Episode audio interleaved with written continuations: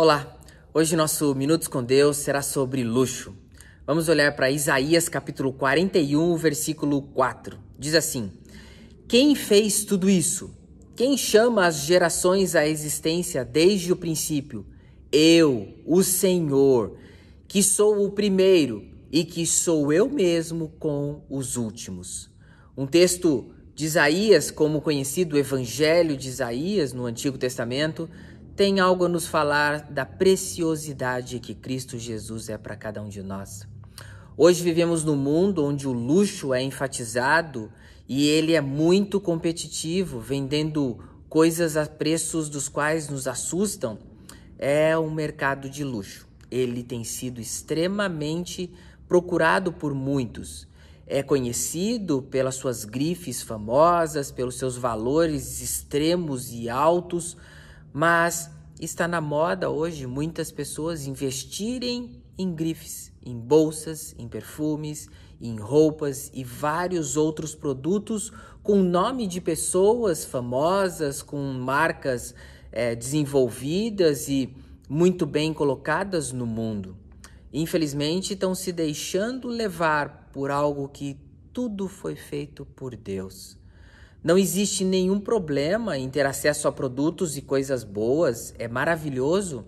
O problema está em acreditar, em confiar que somos melhores e que temos acesso a tudo o que desejamos.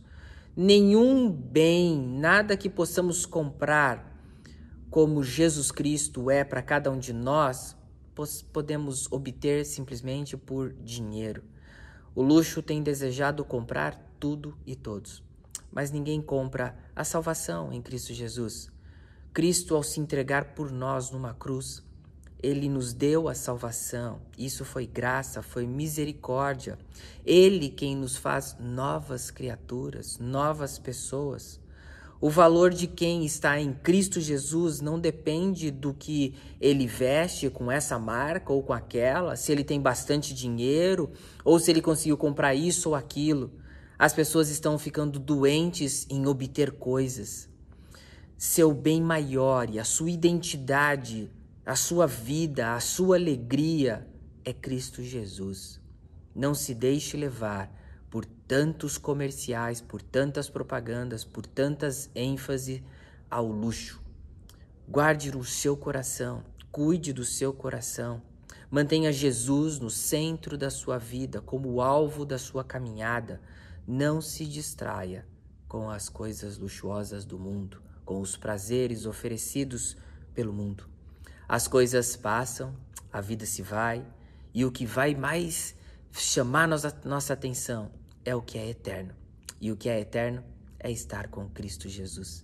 Que Ele seja o seu Senhor, o seu Salvador. Vamos orar. Pai, obrigado por tantas coisas materiais maravilhosas e de valores extremos são preciosos, mas nada se compare à salvação que é graça do Senhor para cada um de nós. Que possamos fazer de Cristo Jesus o bem maior que possuímos. Obrigado, Pai, por ser o nosso Salvador. Obrigado pela vida de cada irmão e irmã. E oramos em nome de Jesus. Amém. Deus te abençoe